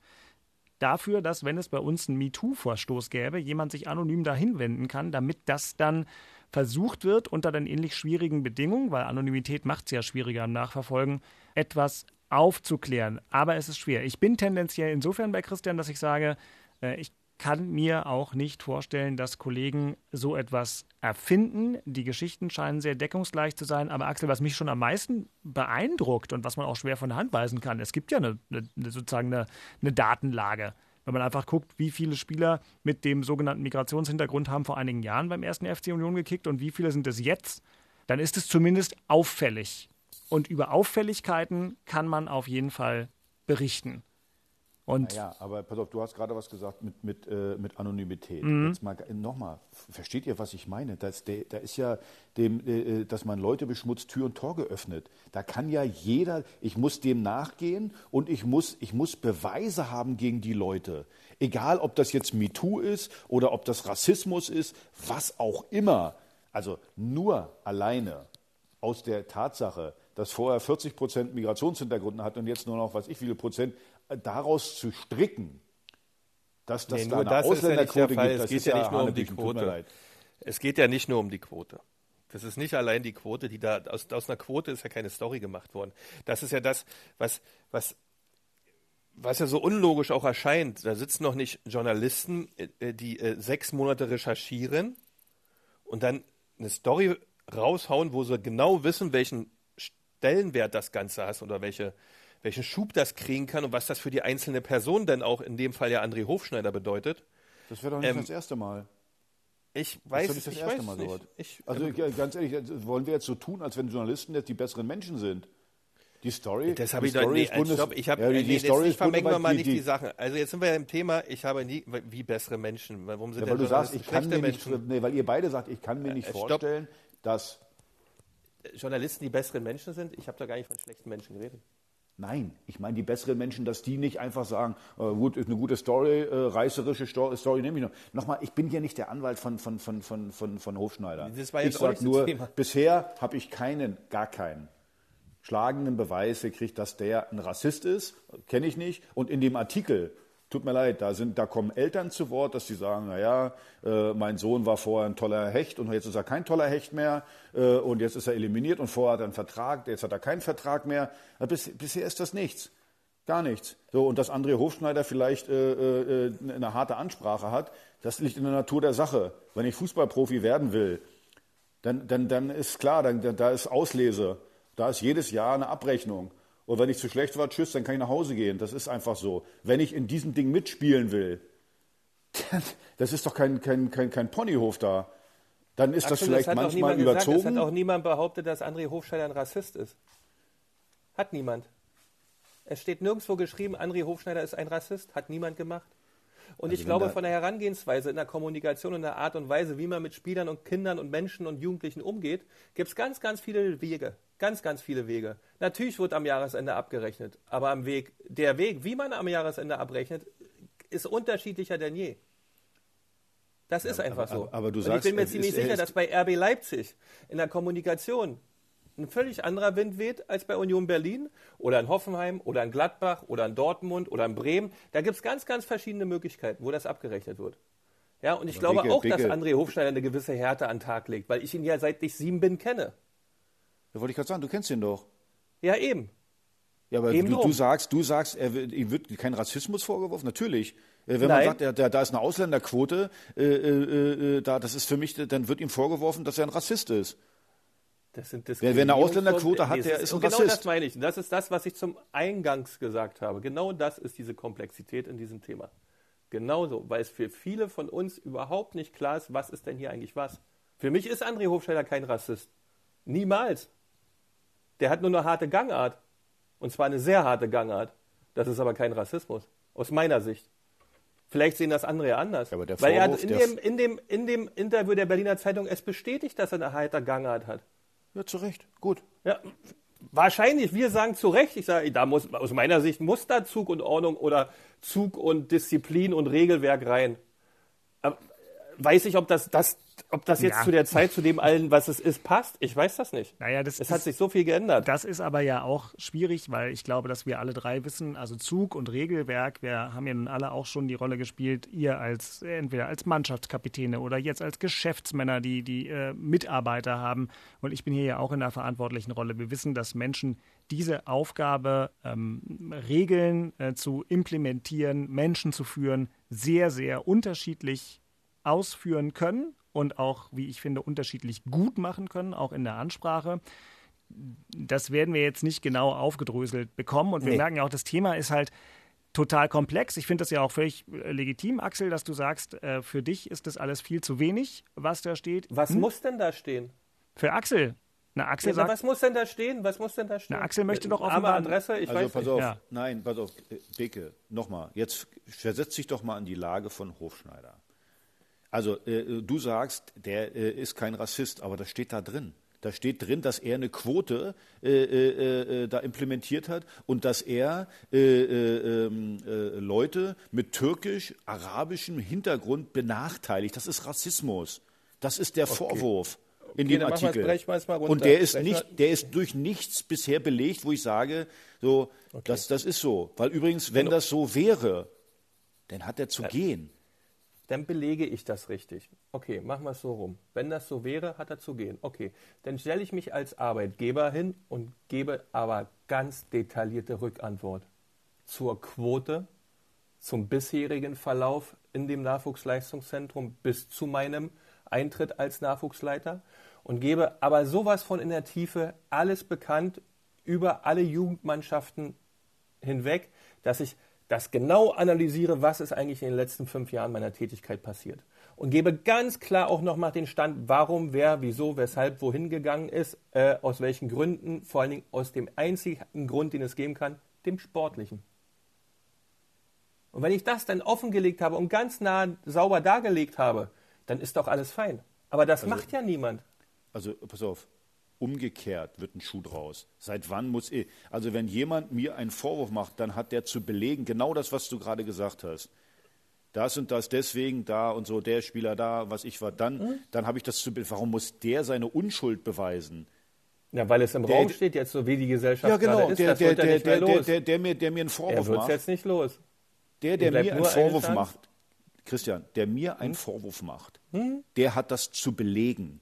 Und zwar detailliert, so wie du es Hat er gerade jetzt gesagt nicht hast. gemacht, wissen wir ja. Hat er Genau. nur oberflächlich scheinbar gemacht. So, was Genau. bleibt mir denn Und jetzt anderes übrig, als derjenige, der quasi diesen Vorwurf bekommen hat? Das Ja, stehen ich zu kann dir lassen? genau sagen, Union bleibt eins nur übrig. Dagegen zu klagen. So, Gegen das, wen denn? Das, Gegen Ja, gegen Anonymität? gegen, wegen Rufschädigung. Wegen, ah, gegen die Zeitung musst du klagen. Wegen Rufschädigung. Dann sollen sie ihre Okay, Belege. dann, dann macht er das und das bleibt trotzdem im Raum stehen. Wie gesagt, Dann dann gibt es irgendwann mal eine Gegendarstellung. Wie endet es? Es gibt wahrscheinlich irgendwann mal eine Gegendarstellung. Ja, In neun Monaten? gut, aber dann hast du zumindest deinen äh, äh, deinen Ruf einigermaßen. Äh, Okay, ist es nicht einfacher zu sagen, ich stelle mich hin und kläre das ganz genau in der Tiefe auf? Dann ist es Kannst du ja gleich vor Gericht machen dann. Kannst du ja vielleicht vor Gericht dann machen. Also Und das kannst du ja immer noch machen, aber es dauert sechs, neun Monate. Wenn ich Ja. das heute, hier und jetzt mache, geht das nicht? Also, ich weiß nicht. Ich lade die Leute ein und mache eine ganz transparente Runde. Ich lag Bootsfeed ein, lag Märkische Allgemeine ein, sag, kommt bitte hier an den Tisch.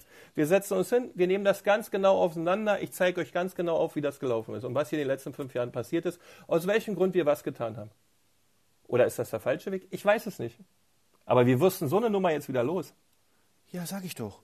Nochmal. Äh, Wie gesagt, ich, ich weiß nicht, ob es stimmt. Wie gesagt, der ist ein Vorwurf, der für mich bisher nicht belegt ist. Und jetzt rennst du hinterher als Verein. Wie gesagt, nochmal.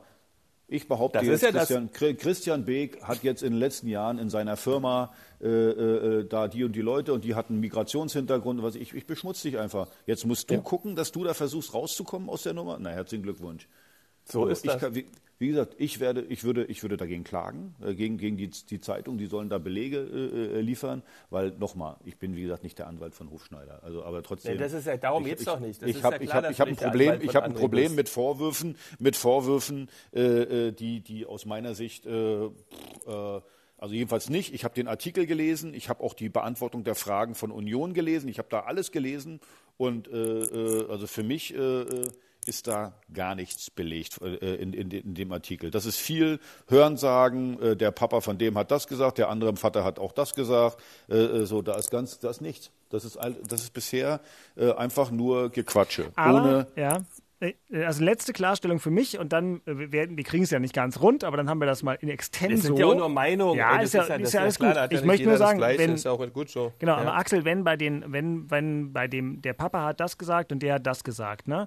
Wenn dort Namen dazu stünden, ich möchte es nur nachvollziehen, wie du es äh, einordnest, dann wäre das ja ein ganz konventioneller Artikel, wie der zum Beispiel jede Woche im Spiegel zu anderen Themen steht. Das würde für dich schon einen Unterschied machen, wenn dann da der Name stünde desjenigen, der die Vorwürfe erhebt. Naja, wenn jemand, wenn hm? jemand hm? sagt, ja, bei Union Berlin gibt es eine äh, Ausländerquote, weil das bin die und die, dann muss ich mich hinstellen und das so sagen, ja, selbstverständlich. Es muss irgendeiner sagen, ja, da gibt es eine Aus und Türk, das muss einer da ganz ja, klar sagen. Na gut, die Quote könnte man ja nur ableiten, weil ja niemand das sagen wird, dass die vorgegeben ist. Aber es könnten ja Eltern oder Spieler, die eben jetzt hier anonym bleiben, was, wie ich gesagt habe, in solchen Zusammenhängen ja durchaus äh, nicht unüblich ist, aber trotzdem, die könnten ja sagen, mein Name ist XY und mir ist das und das passiert. Und das würde, auf dich, das würde auf dich sicherlich dann schon einen anderen Eindruck machen. Na, selbstverständlich. Ja, genau. Also da muss, der, da muss derjenige mhm. sich da auch für verantworten. Du kannst doch nicht einfach sagen. Dann müsste er äh, sich für die 40 10 aber, aber das ist doch das verantworten ist und mal erzählen, wie das zustande kam. Genau, das ist Rechtsstaat. Ich kann doch nicht einen voll mit Müll ja, übergießen und sagen, ich bin nicht da. Entschuldigung, aber wer das ist, kann ich euch leider nicht sagen. Aber jetzt sind wir doch bei der 40% 10% Quote. Das ist doch, das ist doch dargestellt. Ja, da musst du jetzt nicht irgendeinen Elternteil fragen, irgendeinen anderen fragen, musst du nicht. Das ist klar und sauber recherchiert dann muss ich dazu, kann ich doch Stellung beziehen als Verein. Kann ich doch machen. Ja, und dann sagen sie einfach, das gibt es nicht bei uns. Also es ist, ja, das ist ein, haben sie auch. Sie genau. haben dazu, guck, ja. äh, Beke, tut mir Klar. leid, die Fragen, die Sie beantwortet haben, Sie haben alle Fragen, die diese Zeitung gemacht haben, Sie haben die vorab veröffentlicht. Sie haben alle Fragen beantwortet. Ja, aber die Antwort ist natürlich ein bisschen an der Stelle ein bisschen unzureichend. Weil Bei diesem heiklen ja, Sie Thema haben gesagt, Sie haben gesagt, äh, die Mannschaften werden natürlich weniger. Die, es, müssen, äh, es müssen Spieler gehen, weil, die, weil, weil sie, glaube ich, keine, keine zweite B- oder A-Jugend haben. Irgendwie sowas war das um den Dreh. Irgendwie habe ich jetzt auch nicht mehr so genau im Kopf. Äh, so, Sie haben die Fragen alle beantwortet. Die, die, äh, da, so. Und nochmal, du, Beke, du hast es gerade richtig gesagt. Oder, oder, oder mit Namen nennen. So. Also ich kann nicht jemanden mit Müll übergießen oder mit Gülle und sagen, aber äh, äh, sagen möchte, dass ich das, dass ich der Güllemeister hier bin, will ich nicht. Das geht nicht, tut mir leid. Da ja. bin ich auch bei dir. Das kann man nicht. Das ist auch, so. das, ist auch die, das Geschmäckle an der ganzen Story, dass es sehr anonym läuft. Ja? Allerdings ist die Quote schon aus meiner Sicht ein Wert, den ich als Verein begründen würde. Richtig offiziell groß und breit, dass das klargestellt ist. Äh, ansonsten ist das Anonymes natürlich immer sehr schwierig zu bewerten. Ja, und das, wenn ich das richtig im Kopf habe, habe ich jetzt nicht da, haben die das begründet, indem sie gesagt haben, das ist ja sowieso, dass, dass Spieler gehen müssen, ist ein völlig normaler Weg. Und nochmal, so so, du weißt es doch selber, Beke, Nachwuchsleistungszentrum kostet Geld. Und wenn ich der Meinung bin, das reicht nicht mehr, weil, wie gesagt, nochmal, das mache ich ja nicht irgendwie, weil ich, weil der Schwarz ist, äh, äh, Türke oder Araber oder was weiß ich, Deutsch oder Palästinenser oder was weiß ich. Das, äh, das, das ist ja das, was ich meine. Ich glaube, und statistische Werte kannst du nehmen und das ganz normal darstellen. Da passiert einem nichts. Gar nichts. Ich verstehe nicht, warum sie es nicht gemacht haben. Weil das kannst du darstellen. Du kannst äh, an Zahlen äh, kannst du darstellen, wie sich Dinge entwickeln und dass das nichts mit äh, irgendeiner Diskriminierungssituation zu tun ja, hat. Das kannst du mit Zahlen sie, machen, aber das machen sie einfach nicht. Und das ist das Einzige, was mich irritiert. Weil das geht. Indem ich zum Beispiel ja. sage, okay, ich habe 25 Spieler Klar, in der, der A-Jugend, in der ersten A-Jugend, ja, davon waren in dem Jahrgang so und so viel mit Migrationshintergrund, so und so viel nicht. Im nächsten Jahrgang war es so und so und die Quote hat sich eigentlich nie verändert, die ist immer gleich oder was auch immer. Ich kann sie darstellen. Aber es macht niemand. Und ich würde es aber tun, damit ich Ruhe in den Vorgang kriege. Oder man sagt, die Aussagen reichen. Wir sind der Meinung, wir machen das nicht fertig. Kann ja auch sein. Ja, ja das haben sie ja gemacht.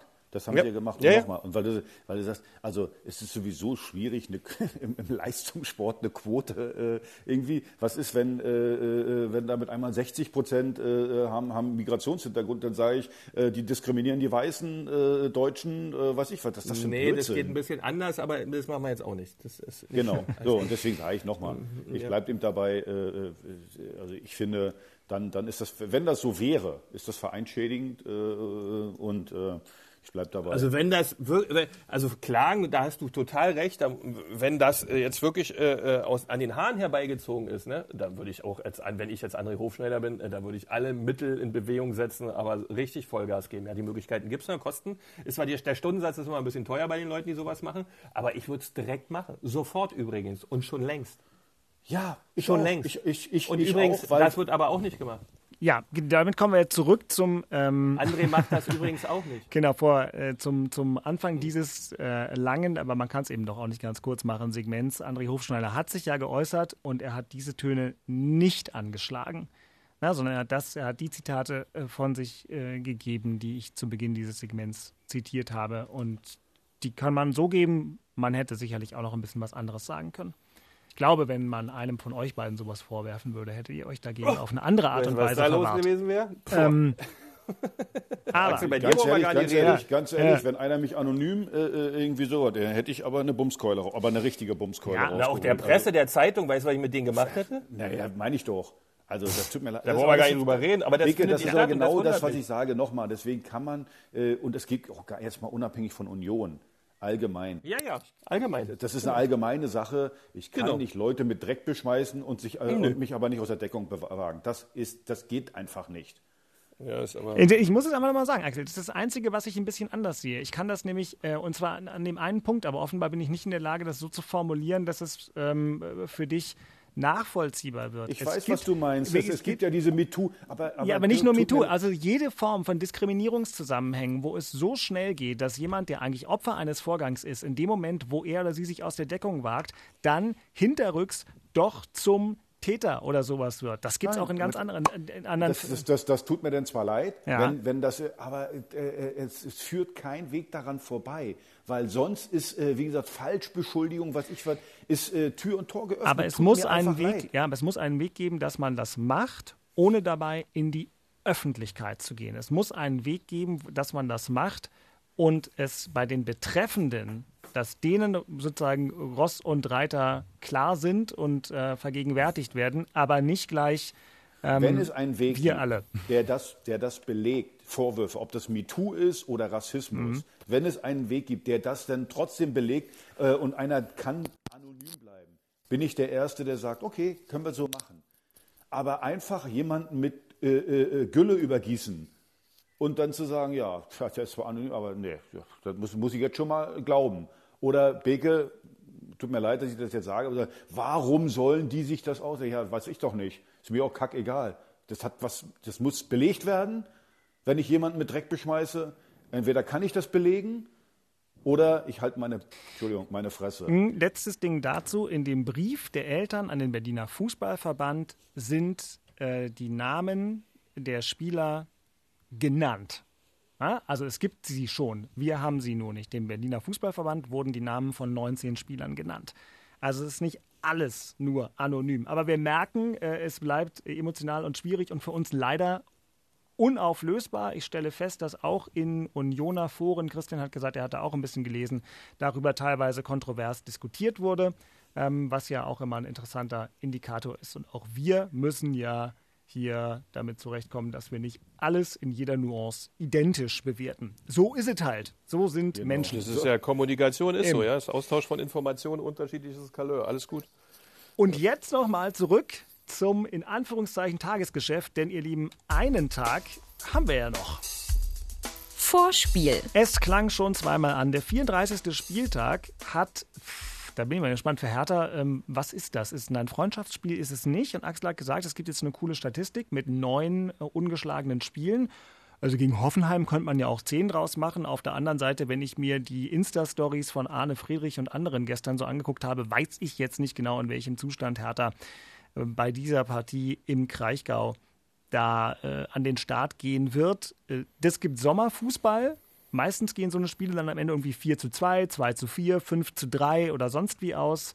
Wobei außer Jessic Nankam hat vielleicht Hertha auch gar nicht so viele Stürmer. Ah, Dodi, Dodi Luke Bacchio darf wieder mitspielen. Also Axel, was erwartest du bei der Partie?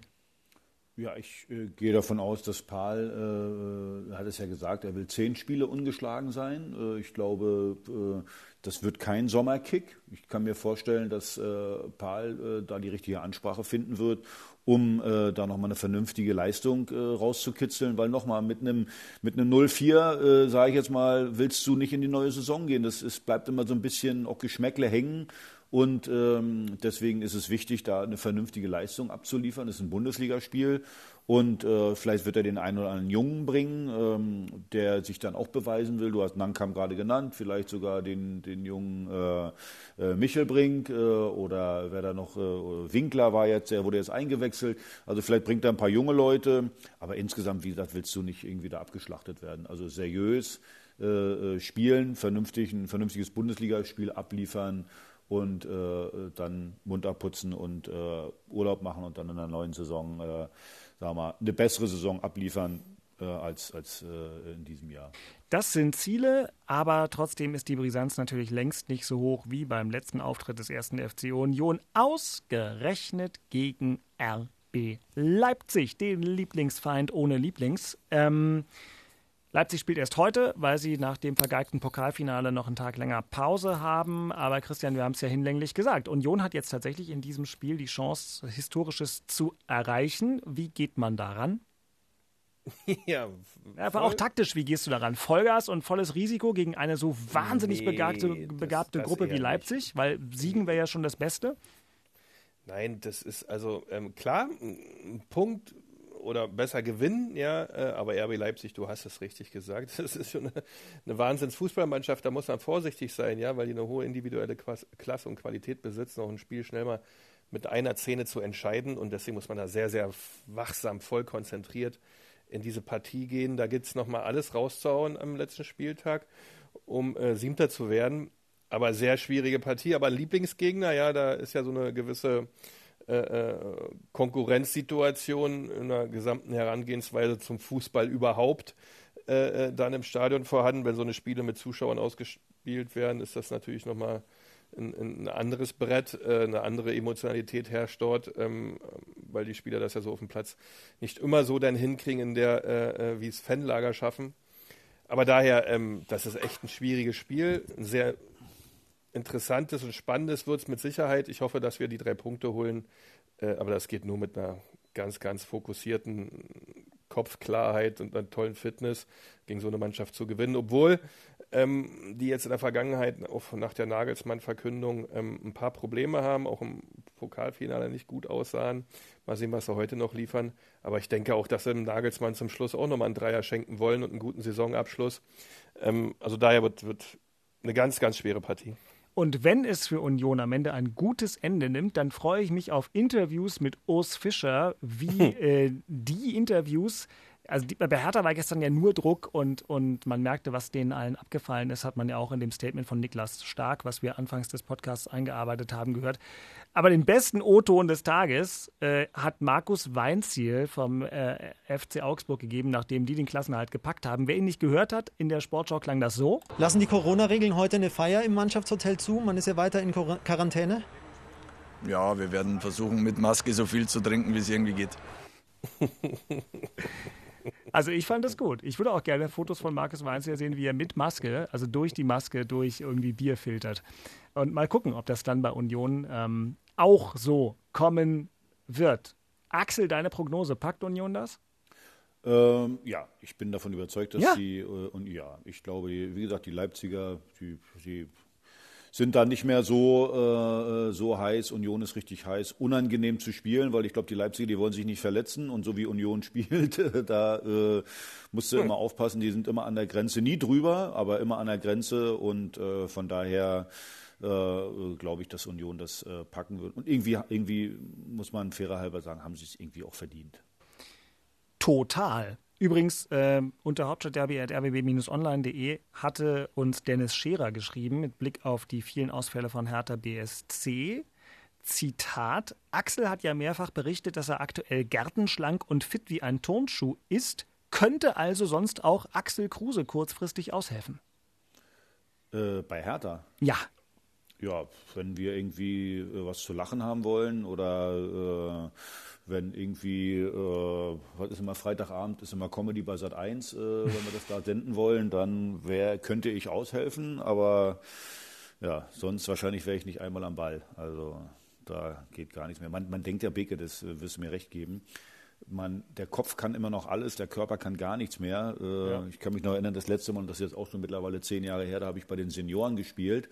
Und dann bin ich so zehn Minuten vor Schluss rausgegangen und habe mich so an den Rand gestellt und habe dann irgendwann zum Trainer gesagt, sag mal, sah das eben genauso langsam aus, wo ich da noch drin war? Dann hat der gesagt, ja. Und dann habe ich gedacht, okay, weil ich fand mich total schnell. Ich fand mich super. Also wie ich da gespielt habe und so. Ich, ich fand mich echt super. Und dann habe ich da draußen geguckt und habe gedacht, mei, das ist ja Schneckentempo hier. Was machen die denn da? Also das muss daran liegen, dass ich raus bin. Aber der Trainer hat mich dann eines äh, Besseren belehrt und hat gesagt, das sah genauso aus, als du da jetzt noch drin warst. Also, Da geht nichts mehr, das ist schade. Aber ich ich, ich habe letztens zu Paul gesagt, stell dir mal vor, der Kopf von heute und der Körper von damals. Ja, Wäre wär das, wär eine Waffe? Eine Sensation wäre das. Wäre das eine Waffe? Ja, aber so. hm. Aber so ist es einfach nur ein Gedanke, der über das Ende der Episode 73 vom Hauptstadt-Derby hängen wird. Axel kann jetzt noch vielleicht im Garten ein bisschen was umgraben oder seine Vögelchen angucken. Ich fahre jetzt zum Holländer. Der Oh. Holländer soll gute Pflanzen haben und ich brauche zwei Ah. neue Pflanzen. Am Olympiastadion? Frau- Äh, ja, und So meine weit? Frau scharrt Ja. schon mit Hm. den Hufen hier, was denn los ist hier. Also, äh, aber ich habe gesagt, okay, wir, wir kaufen schön Pflanzen und die Rechnung schicke ich dem RBB. Dann ähm, bring mir ein paar Primeln mit. Nein, ähm, ich habe gestern nochmal Rasen nachgesät, alles wunderbar, was man so macht. Oh, Christian, was kommt? so toll. Ne, naja, muss ja. Ja, du, du hast deine Großartig. Leute. Was steht bei dir heute noch auf dem Programm? Äh, Ich wollte eigentlich Rasen mähen. Also Wirklich? den Weg, wo wir lang Am Sonntag. Äh, achso. Das ist hier wohnt ja niemand.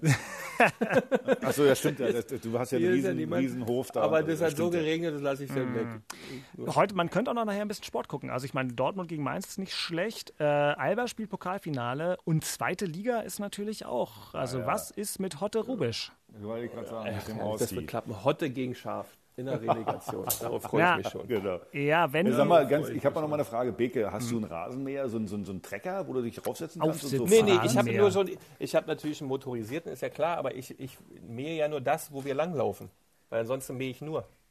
Ach so, ja, stimmt ja. Du hast ja. Ich lasse den Rest, den Rest lassen wir stehen. Ja, Ja, ja. das hast du neulich schon mal erzählt. Hamburger das SV, boah, HSV hat aber drei Punkte Rückstand auf Fürth. Die spielen heute letztes Heimspiel von Steffen Baumgart als Trainer von Paderborn. Auch nicht Oh ja, uninteressant. Baum in der Köln, spannend, ja. Ja, das gutes Ding. Ja. für die, für die, für die Karnevalsstadt. Da bin ich mal, und die Frage ist, in welcher Liga? Weil mit Bremen, ich meine, vergesst das nicht. Äh, der erste FC Köln spielt zu Hause gegen Schalke und Bremen spielt gegen Gladbach. Also da ist auch noch vieles möglich, dass es eben nicht Rubesch gegen Schaf wird, sondern äh, Rubesch gegen Funkel oder vielleicht Kräuter Fürth gegen Köln. Das muss man dann mal sehen. Ne? Jungs, Also- wird entscheiden. Ich habe gestern zu Friedhelm Funkel gesagt, weil Friedhelm, muss man echt sagen, das war so schade, dass der bei Hertha nicht funktioniert hat. Aber er ist einer der besten Typen in der Fußball-Bundesliga. Und ich habe ihm gesagt, wenn ich einem gönne, dass er es noch schafft, dann dem Friedhelm. Also von daher, von mir aus, Bielefeld kann runtergehen, oder? Bielefeld braucht kein Mensch Ja, in der Bundesliga, finde ich. Ding. Jetzt haben wir noch mal ein bisschen herzlos auf den Sonntag. Und Relegation, naja, kann, denn, Relegation kann Werder Bremen machen, weil wir müssen ja noch an unsere 12 Millionen denken für Selke, äh, Ah, die wir dann noch ja, kriegen. ja, Deswegen ja müssen die drin bleiben.